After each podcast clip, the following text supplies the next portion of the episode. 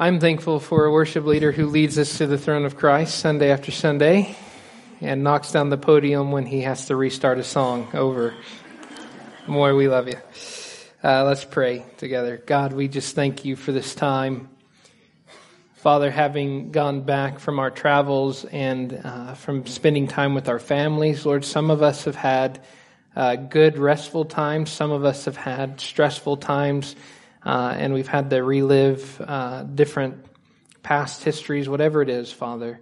God, I pray that people here today will be thankful, Lord, not because of their circumstances, their past, or their life, but that they will be thankful because of who you are and what you do.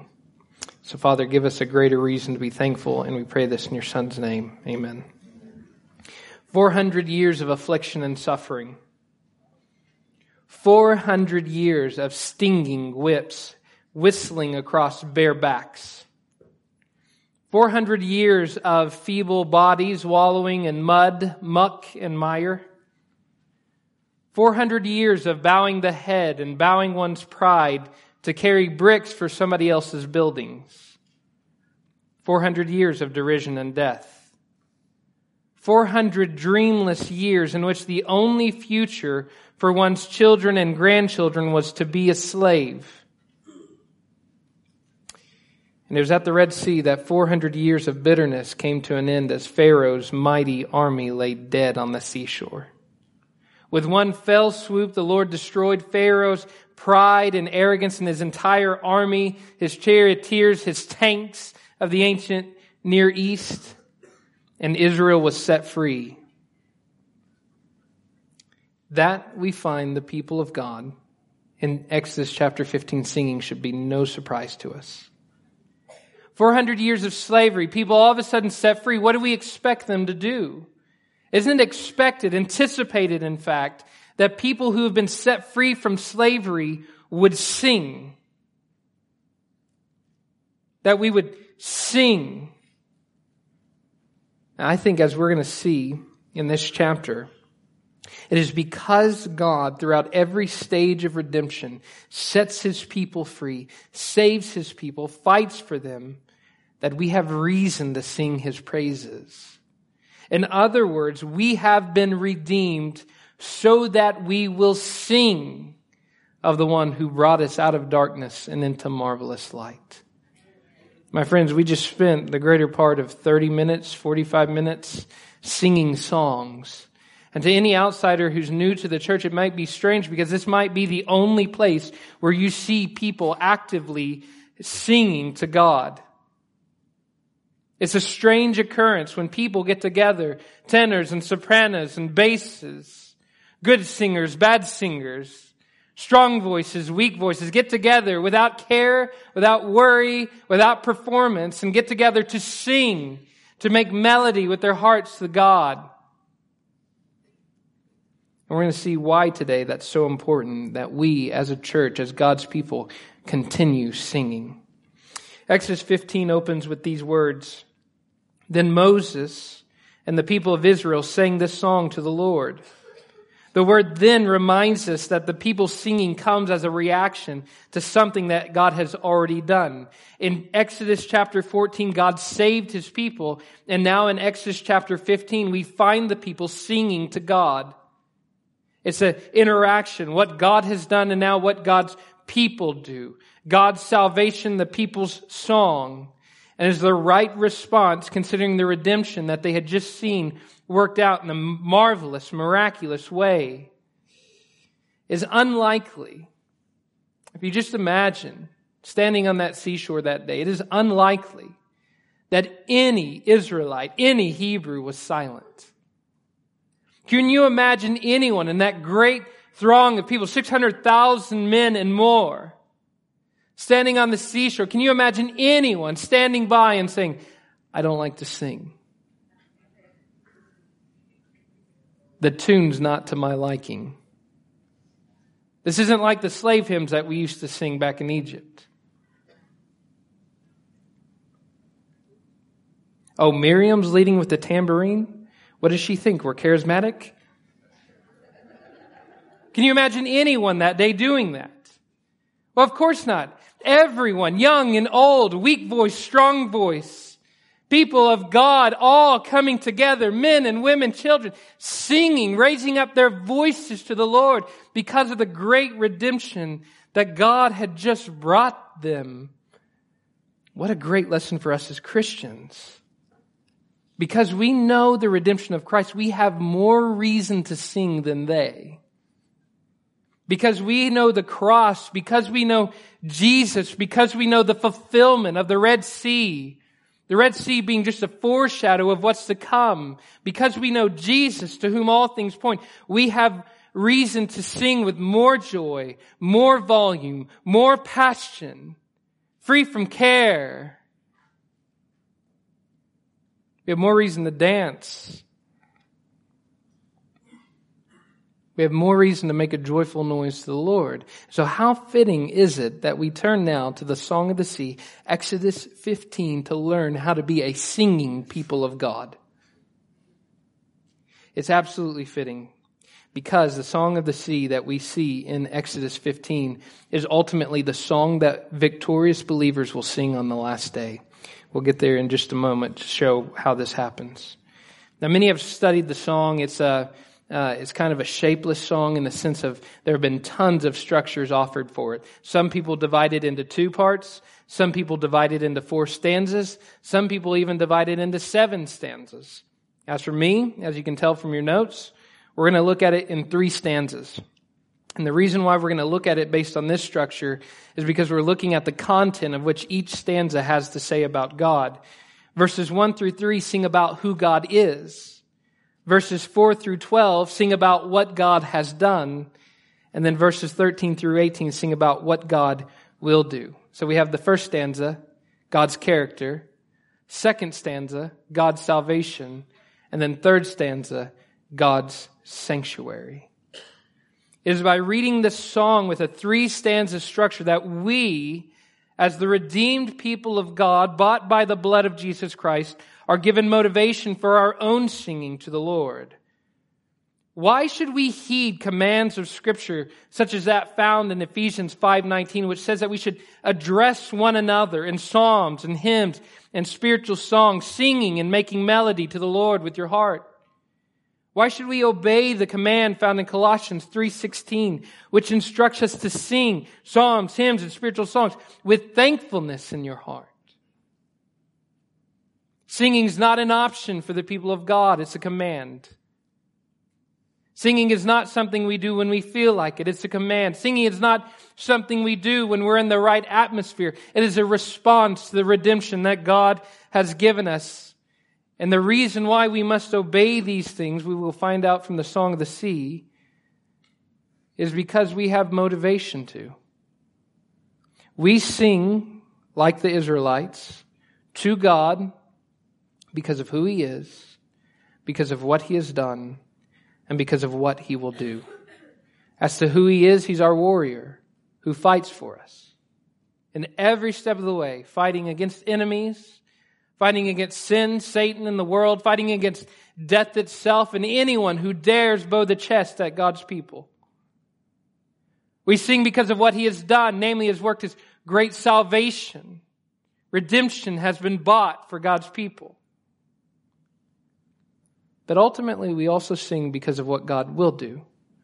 Because the story's not over yet. And God's people, saved as they may be, have not yet reached their final destination, which is in the dwelling place of God. Back into Eden, back into the place of His blessing and presence. So, because this is our song, and this will continue to be our song, I think it's worthwhile that we look at each stanza carefully and get to know this song. Get comfortable with it. If you want to know what the worship set is in heaven, this song's on the list. And so we might as well get to know the song now. The first stanza of the psalm begins, I will sing to the Lord, for He has triumphed gloriously. The horse and his rider He has thrown into the sea. The Lord is my strength and my song. He has become my salvation. This is my God, and I will praise Him. My Father's God, and I will exalt Him. The Lord is a man of war. The Lord is his name.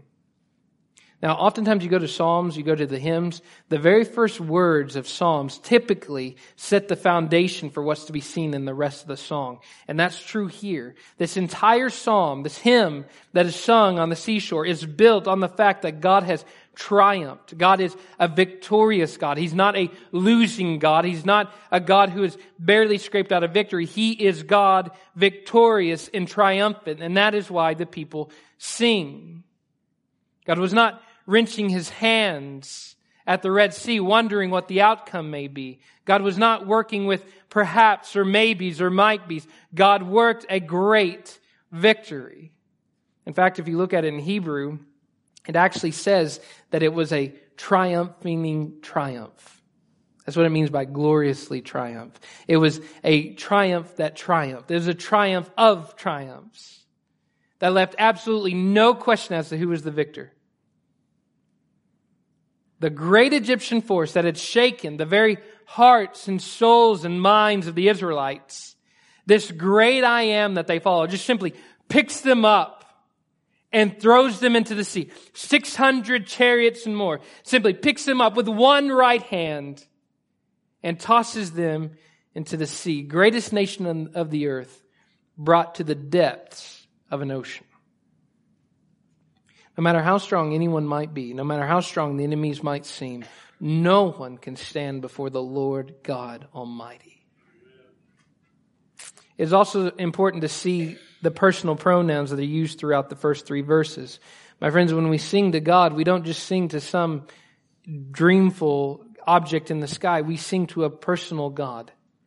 We sing to our God. We sing to my God. Yahweh is my strength, my song, my salvation. He is called my God and my Father's God, echoing the fact that He is the covenant God of Abraham, Isaac, and Jacob. The fact that they could call Him my God reveals that they have a personal relationship with God. To a worshiping Israelite that day, Yahweh was not just one of the gods. Yahweh was not just some substance floating around in space. Yahweh was my God. Now this echoes a promise that we find repeated throughout the entire Old Testament. I will take you to be my people, and I will be your God. It was this that God had promised in Exodus chapter 6, verse 7. It is this promise that God continues to keep all the way to the end. Now consider how truly remarkable this is. The great transcendent God who humbled the greatest superpower on earth humbles himself to be called my God. He owns it all. He says it over and over. He says to Pharaoh, the earth is the Lord's and the fullness thereof. And yet he who owns all things allows his people to call him mine. The God who owns the universe is owned by his own people. It's an amazing fact of God's greatness and God's compassion. The God who spoke the sun, the moon, the stars into existence, the God whose hand carved the oceans and formed the mountains, that great God that has created the top of Mount Everest, is humbled enough to call himself, to allow you to call him his, yours. He is my God, is my God, my salvation personally. My friends, do we feel the weight of that? Do we feel the weight of that? Imagine being the son of some great king who is over all the earth. Humbles nations, and kings from every nation come and bow before him and call him your reverence and your majesty, your highness. And yet you can come to him and say, my father, my dad, my God. My friends, it's a beautiful truth about God's compassion for his people. He is so high above us. He does not have to be owned by us at all. We could have a relationship with him just like the Muslims do, where we're so separate from him. We can never be friends. We can never be sons, but we could be servants. But as it is, the God of the Bible allows us into a personal relationship and says, yes, you may call me my God. Yes, you may call me yours. I am his and he is mine. I am my beloved's and my beloved's is mine. And unless we sing, knowing not only do we belong to him, but he also belongs to us, unless we sing with that great motivation, we won't sing rightfully. We won't sing joyfully. We sing because the great God of the universe has allowed us to call him ours. The first stanza ends with a declaration that will continue to have lasting significance in the life of God's people. Verse 3 says, the Lord is a man of war. The Lord is his name. Importantly, this last verse, this last line of the stanza that's getting ready to break into the second and the third stanza, set the pavement. God is a man of war, always. God fights for his people. God always does. He fought for his people, past tense, at the Red Sea, as it says in the second stanza. And then in the third stanza, it will say that God will continue to fight for his people as he goes into the promised land. The truth that the Lord is a man of war remains true throughout all the ages, even now. God fought. We read about it in the scriptures, how God fought for his people, and yet he continues to fight for us. The Lord is your warrior. Now, of course, it's connected with his covenant promises. Notice how that statement, the Lord is a man of war, is soon followed by God's covenant name. The Lord, Yahweh, is his name. He fights for us, not so that we will have prosperity in the world. Neither does he fight for us so that we will become popular, healthy, well-clad. He doesn't fight for us so that we can somehow avoid poverty. He fights for us because his promises are worth fighting for. He fights for us not so that we might have our best lives now and so that we might live now free from suffering. He fights for us because he actually believes his promises will lead to our good and his glory. God fights for us because he must bring his promises to fruition, because he is a God who does not lie, who does not cheat, and does not deceive. He is the God who keeps his word always. And with that, the first stanza ends. Now, whereas the first stanza that we saw focused on God's character, the second stanza will focus on God's salvation for his people. More precisely, the second stanza carols the final conclusion of the war between Yahweh and Pharaoh. In many ways, the first 15 chapters is like a contest between the gods, right? We see Pharaoh standing up. He stands up with the Egyptian gods and they bow their chests at God and they say things like, who is the Lord that I should obey his voice and let Israel go? I do not know the Lord. And we see what comes from that. Pharaoh bows his chest.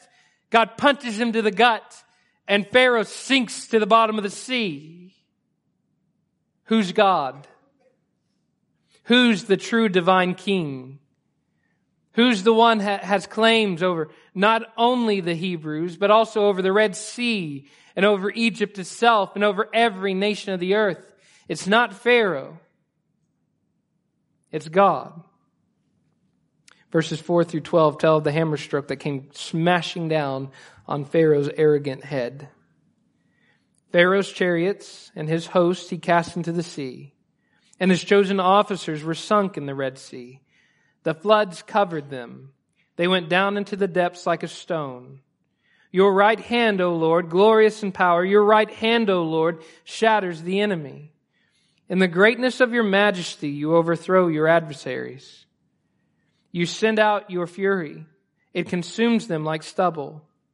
At the blast of your nostrils, the waters piled up. The floods stood up in a heap. The deeps congealed in the heart of the sea. The enemy said, I will pursue, I will overtake, I will divide the spoil. My desire shall have its fill of them. I will draw my sword, and my hand shall destroy them. You blew your wind. The sea covered them. They sank like lead in the mighty waters.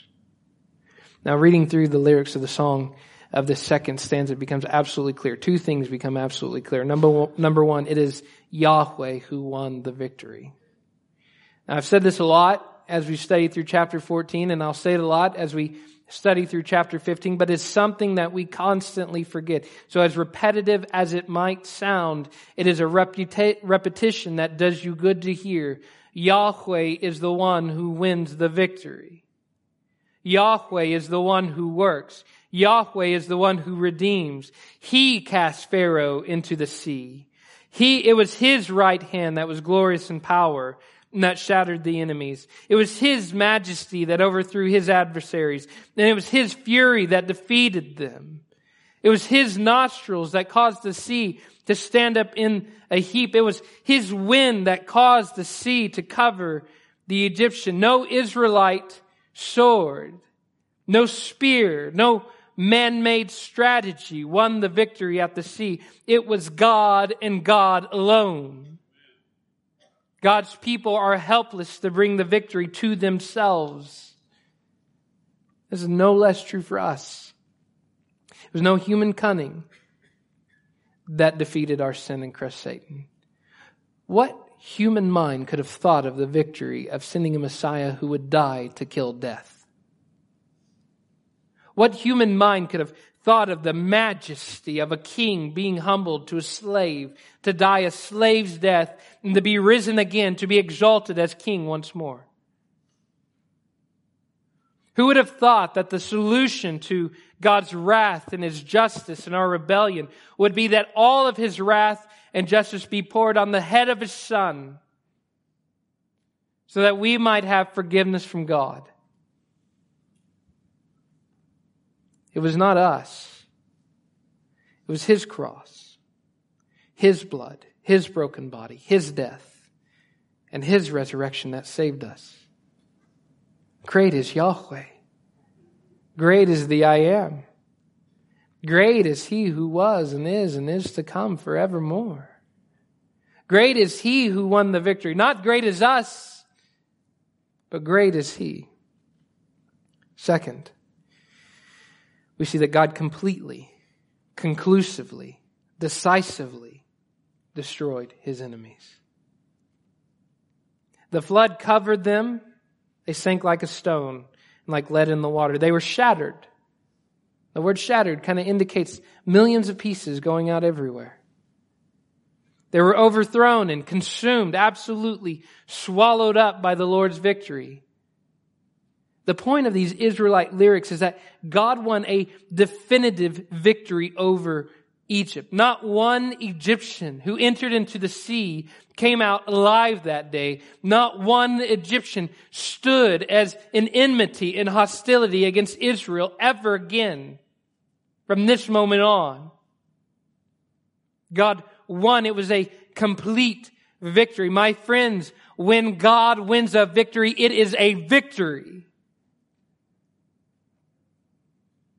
It's not like the OU game this last week, where the announcer's just going, well, looky here, who's winning. No, this is complete victory, complete destruction, complete consummation.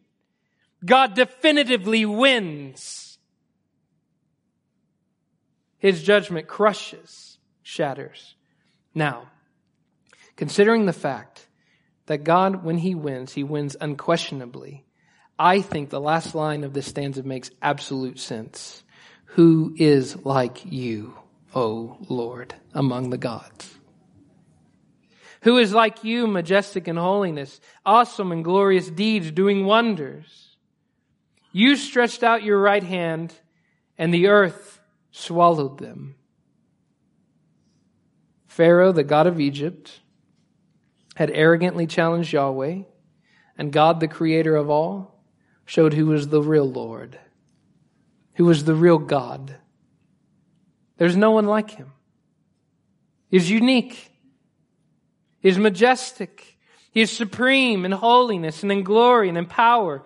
No one can do the works that He does. It's just like Hannah saying in 1 Samuel 2, there is none holy like the Lord, for there is none besides you. There is no rock like our God.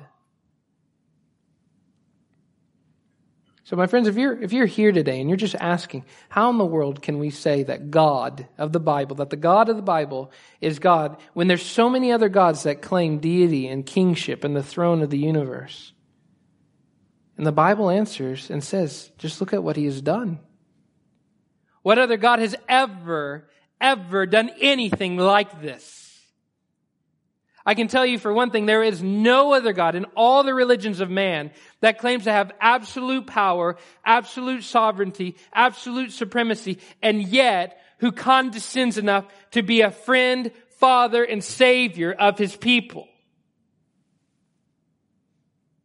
The gods are either finite and friendly or transcendent and distant. But Yahweh, he's over all, and he's with every single one of his people. He's the only God like that. You'll not find anyone else like that. Who is like him among the gods? Who is like him that can win victories like this? Who is like him who with one hand can throw the mighty armies of Pharaoh into the sea? You see that right hand, and it's sung here at the Red Sea, but it continues to be an encouragement to us as Christians today. We're getting into the Advent season. And if you go back and read with your family Luke chapter 1 and 2, which I hope you'll do, you'll see three songs. One of them is Mary's Magnificat, which is her song that she sings after receiving the message from the angel that the Messiah is coming. And listen to what she says in true Exodus fashion. She proclaims the name of God. He has shown strength with his arm. He has scattered the proud in the thoughts of their hearts. He has brought down the mighty from their thrones and exalted those of humble estate. What do you think she's thinking of when she thinks of the outstretched arm of God? That's supercharged language in Scripture. That goes all the way back to the Red Sea. So what Mary's looking at is she's looking at this time when God crushed the Egyptians at the Red Sea and now sees that with the coming of the Messiah, God's mighty arm will finally crush all the enemies of God's people. Not just human kings, but sin, Satan, the greatest tyrant of all, and death itself. God's complete victory at the Red Sea paves way for his perfect victory in Christ Jesus. Now, if anyone needs motivation to sing to God, they need only consider what God has done. And that is why we should remember how God has saved us from our enemies. My friends, we should be Christians that sing of the cross. We should be Christians that sing of the time that Jesus died. We don't move beyond that. We should sing of nails and crown of thorns and blood and broken body and betrayal, spear in the side, holes in the flesh, a tomb, and then we should sing about the resurrection.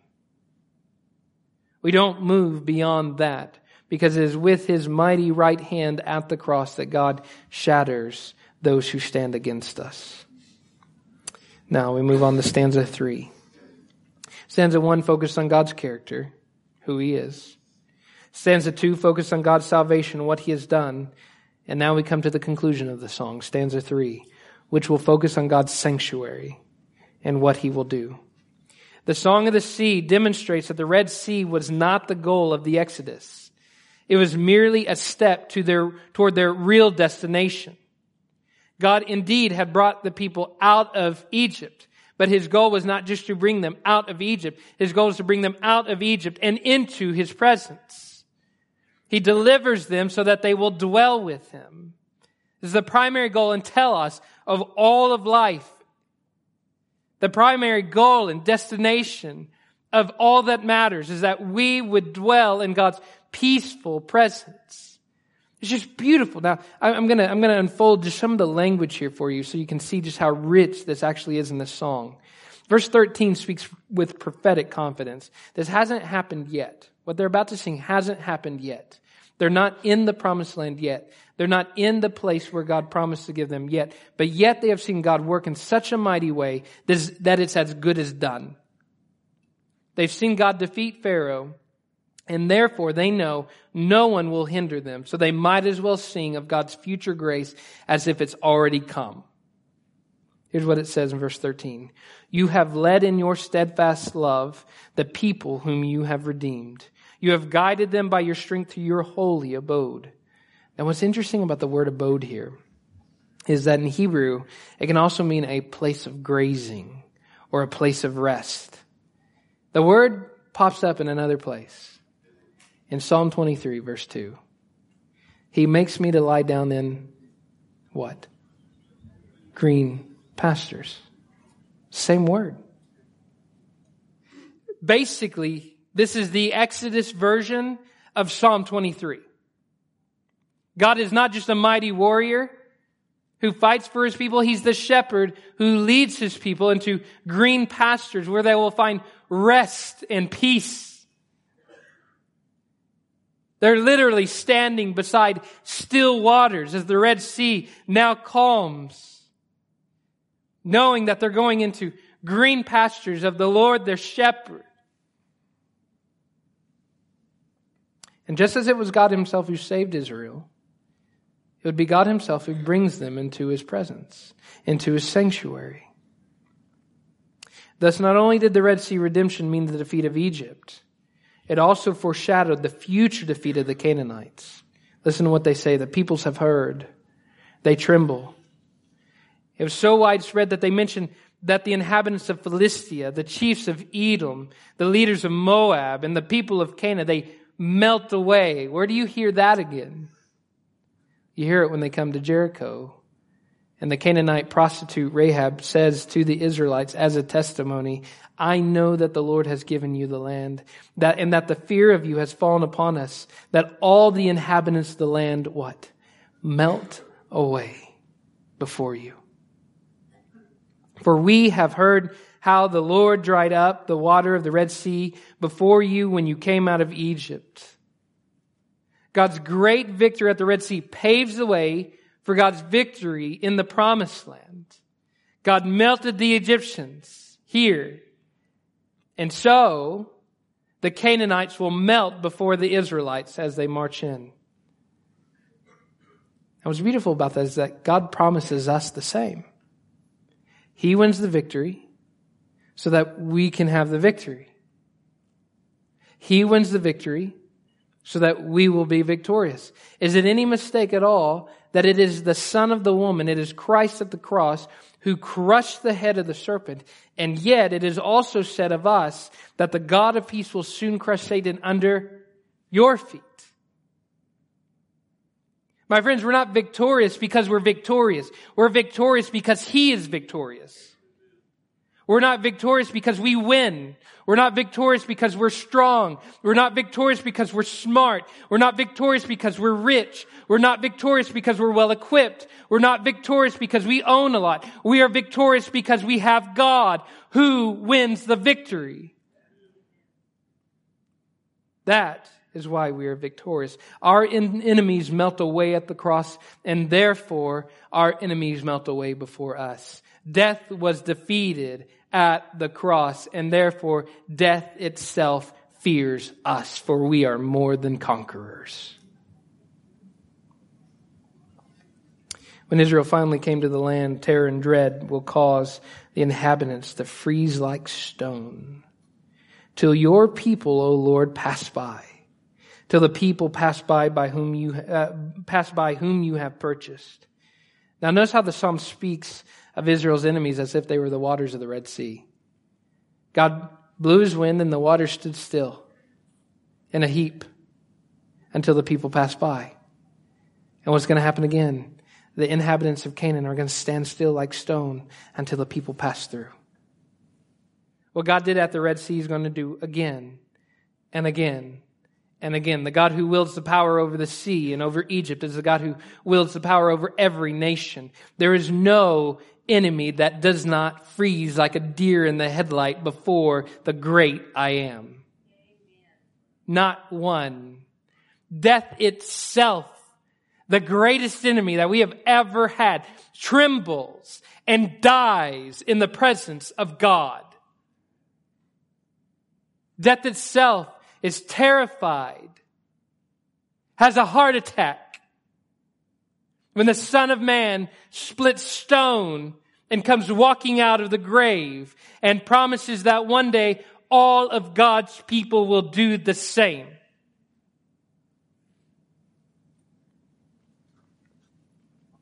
And in the end, God's people will arrive at their destination. He will plant them on his own mountain, the place he has ordained as his abode or his dwelling.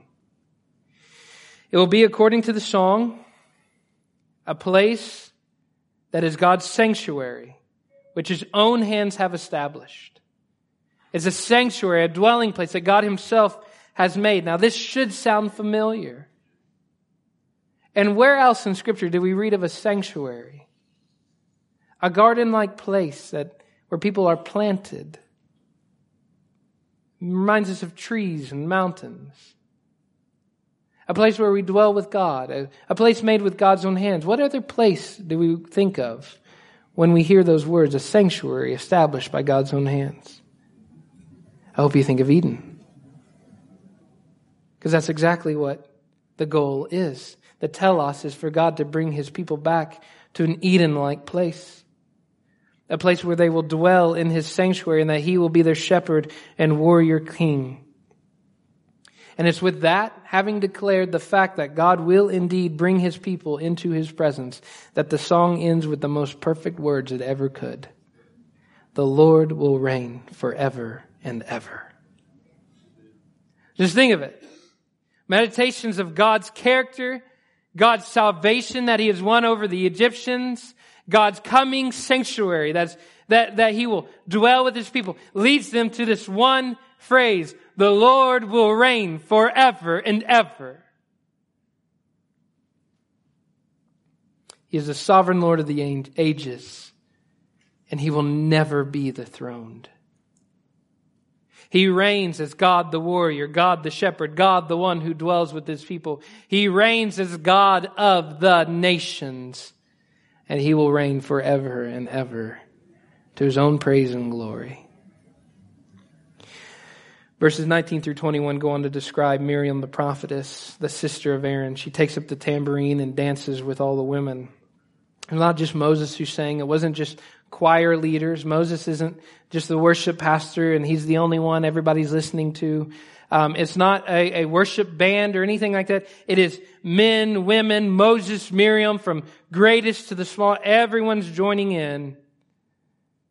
Everybody, all the scholars that look at this wonder why Miriam at this point is brought back into the story. Why is she mentioned as starting the song? And there's lots of theories about this, and you can read about them on your own, but here's what I think. I think this is the author's subtle way of showing that the song went on. It's almost as if Miriam started it all over again. They just got done singing this amazing song, theologically rich, praising God, and Miriam, being overwhelmed with joy, just says, let's do it again. We're going to have an encore. We're going to do more. Can you imagine if God's people could be so joyful that we're not looking at our watches to see what time the lunch buffet starts, but we're so overwhelmed by a song that we just start chanting again, again, again, and then we break out in the song all over again. Because here's the reality of God's people. We sing and we don't stop singing. And we keep singing and we keep singing throughout the ages. One thing is true. God's people have always been a singing people. And indeed, the song goes on. The Song of the Sea, as I told you before, will be the very song that you and I and the saints of God will sing on the last day. If you would turn in your Bibles to Revelation 15, you find a great crowd of victorious saints. They have won through tribulation, they have won through battle, they have won through Antichrist, through beast, through Satan, through serpent. And they're standing there in victory beside a sea of glass with harps in their hand. Now, a sea of glass should cast our minds back to the Red Sea. God has just brought them through. They're safe. He saved them. And then look at what it says in verses 3-4. What do Christians, believers in Christ who are saved on the last day, sing? And they sing the song of Moses, the servant of God and of the Lamb, saying, "Great and amazing are your deeds, O Lord God the Almighty. Just and true are your ways, O King of the nations, who will not fear, O Lord, and glorify your name. For you alone are holy. All the nations will come and worship you, for your righteous acts will be revealed." On the one hand, it's the song that we've sung throughout all the ages, and yet, on the other hand, it's a brand new song that we sing anew and afresh. Isn't that great in heaven that when the worship set gets going, nobody complains that we sing the same songs over and over again? I'll be glad when those emails are over. No one complains that we sing again of the cross. No one complains that we sing again of God's salvation or the great I am. No one complains that we again played the harps. Or it's the same people standing around all the time singing. It's just a joyful, joyful song. It goes on and on and on. And it's like it's being sung afresh every time. Almost like it's the first time that we sang it. Just imagine how glorious that would be. Sing a song, finish.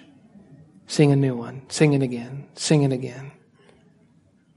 Going about in the new heavens and new earth, looking at the trees, seeing the Lamb of God, the King of all the nations, sitting on his throne, plucking leaves off the tree of life, healing the nations, offering fruit that we may eat and be filled. For the King himself to begin humming the bar. And then for God's people just to recognize the melody. And we sing with our King. How great will that be? Great is thy faithfulness. Great I am. Songs that move the generations and declare God's glory. Now, we're not quite done. We have just a few minutes left. I don't want to leave before we can consider knowing now that this is our song. Exodus 15 doesn't just belong to the Exodus Israelites. This is your song. This is your past. This is your present. And this is your future. So knowing that this is our song, what should we do? First, we must continually reflect on what God has already done. I love it when people talk about what God did throughout their week. People come to church and they want to talk about a lot of things. We come and it's, for many of us, our social moments. It's our times to talk about sports and scores, and it's our time to talk about life and aches and pains, and it's time to talk about our car and how well it's running and our house. And those are all great and good. We should. That's part of being friends. But there's one thing that should never escape our conversations. What has God done? What has God done in your life?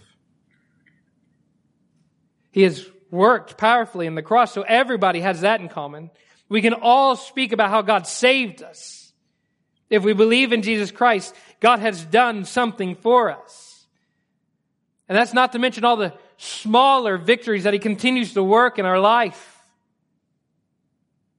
God has given me more patience this week. God has given me more healing this week. God has given me more satisfaction this week. God has made me aware that, yes, though past be painful, my future is bright because He is the God who has saved me. That's one thing that should never escape the melody of our mouths, is what God has done. Evidences of grace. Is there anyone in here that would be bold and brash enough to say, God has done nothing this week?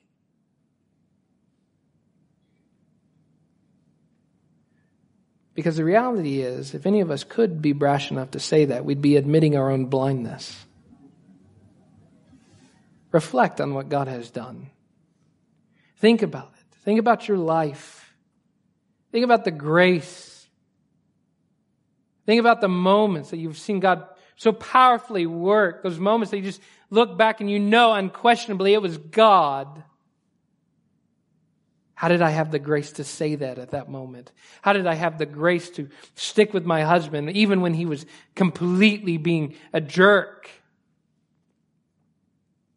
How did I have the grace to be a friend to that unfriendly person? How did I have the grace to love the unlovely? How did I have the grace to even open up my scriptures in the morning and bask in the warm light of God's word? Second, we must look forward to what God will do. In our world of suffering and pain, it is easy to forget that life is heading towards a goal, towards a destination, a telos. No, life is not heading toward your best job. Life is not heading toward you being the top salesman, the top actor, the top teacher, the top whatever you do. You might get there. You might be able to say, I am the best in my field. And you will still be completely unsatisfied because you'll realize that is nothing more than a side pit stop and maybe even a distraction. It's not heading towards a comfy, extravagant life of leisure or a comfy 401k or the ability to go and see beautiful places anywhere that you want to go. That's not where life is heading. It's not careening towards retirement where you'll finally make it. It's not heading towards big houses, nice cars, no payments, no debt. Life is not heading to any one of these self-centered dreams that we have. Life is heading to a sanctuary. Life is heading to green pastures. I love the idea of green pastures. We live in Ovilla, Texas, and we see a lot of green pastures around here. And something about green pastures is that we find there's no houses, no cars, no TVs, no ESPN channels, no banks. It's just green pastures. I think the metaphor is ironic that God's bringing us to green pastures because we're going to find out in the end that the telos of all of life is being in a field just with Him, having nothing else but grass and the Lord God Almighty. Isn't that nice? The Lord is my shepherd, I shall not want. He leads me beside still waters and brings me to green pastures. That is the goal of life. Reflect about where you're heading. Whatever success you might have right now, enjoy the success. Thank God for it. Love the success. It's great. But know that it has never been your goal. Whatever suffering you may be in, it may be a long time of suffering. It may be an entire chapter filled with suffering. It may be half of your life of suffering. It might be years of suffering, but it will not be so forever. You are going to come out and God will bring you to His green pastures. It may not be in this life, and it probably won't be in this life, but God is bringing you to Himself. Let that encourage your sufferings, and let that diminish your successes. May your successes be paler. May your sufferings be less heavy, because you know that God is the God who dwells with His people. Finally, I'm going to get real pointed here.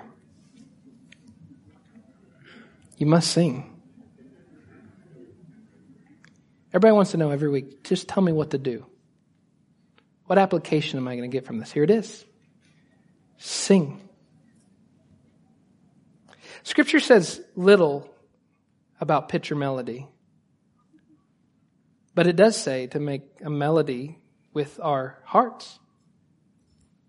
Scripture says little about what level the volume should be set at and how all the equalizers should work so that every voice and every person up here on stage can know just right at where they're supposed to sing and where should the bass come in and the guitar come in and when should we restart a song in the middle of it. It says little about those things, but it does say make a joyful noise.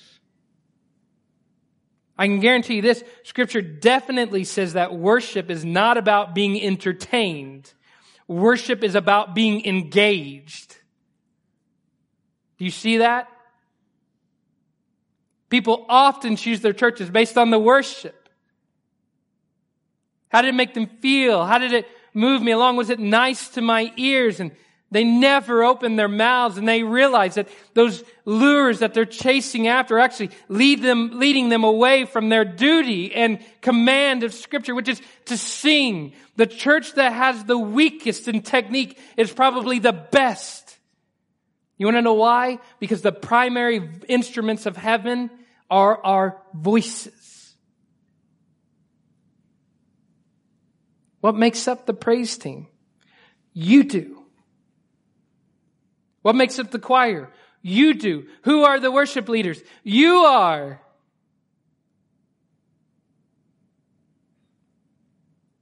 It's not about our performance. It's about the person we sing about. It's not about our amusement. Well, I really love that guitar riff that he ripped into. That drum solo was great.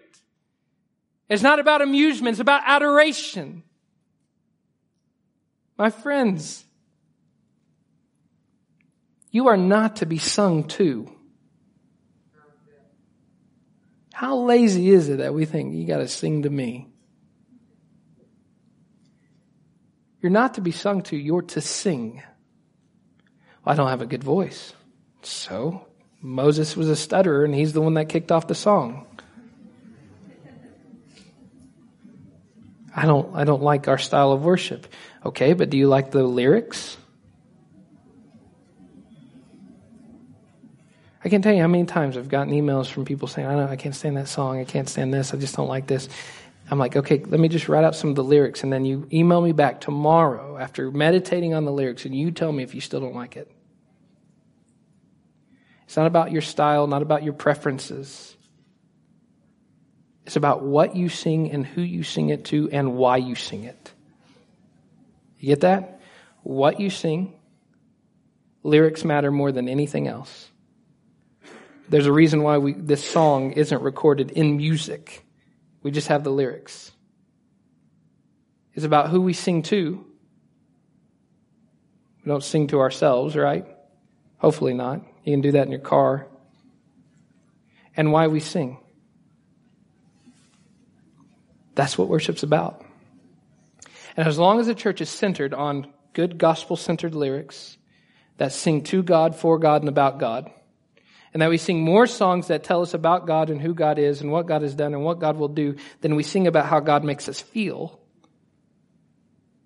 And if we sing because we know that we should, and we sing because we know that we are thankful, and we sing because we know that God is worthy, that's infinitely better than having the best praise team we could ever have. We're about to sing The Great I Am. Moy originally had a set planned, and I just told him, I said, this is our last sermon in Exodus for the year. We're going to sing The Great I Am. And it's going to get loud, and it should get loud. We have more reason to sing louder than the Israelites did. We should clap. If you want to sway, you can sway. You want to raise your hand, that's great. Nothing mystical or weird is going to happen with it. But every voice should sing. Let's pray. Father God, having read the song of a past, we also read our song as in our present and in our future. And so, Father, now as we come to worship again, Father, I pray that we will not be entertained or amused, but that we'll be engaged in adoring you. So, Father, now I pray that you give strength by your Holy Spirit to every mouth in this place. Regardless of whatever sound may come out, may it be joyful. Regardless of whatever melody might be struck, let it be from our hearts. Regardless of whatever style that we have, let it be in sincerity. So, Father, here's our gift of worship to you, a sacrifice of praise, because you, our God, have defeated our enemies and are leading us to your green pastures. And so we sing. Father God, we pray for the songs that will be sung over Mila this week. as her grandparents and as her parents sing her sweet lyrics and melodies. Father God, I pray that you give her the image of you as her good shepherd, who's leading even her. Small as she may be, frail as a lamb as she may be, Father, you care even about your smallest sheep. And Father, we long for the day that Mila will open up her eyes and will join in the song with us. We know that will happen. There's no ifs, ands, or buts about that. Mila will sing. And she will sing to you. And we thank you for that. Regardless of when it happens, Father, we give you our trust and our faith. And we pray this in your Son's name, who is worthy of all praise and worship. Amen.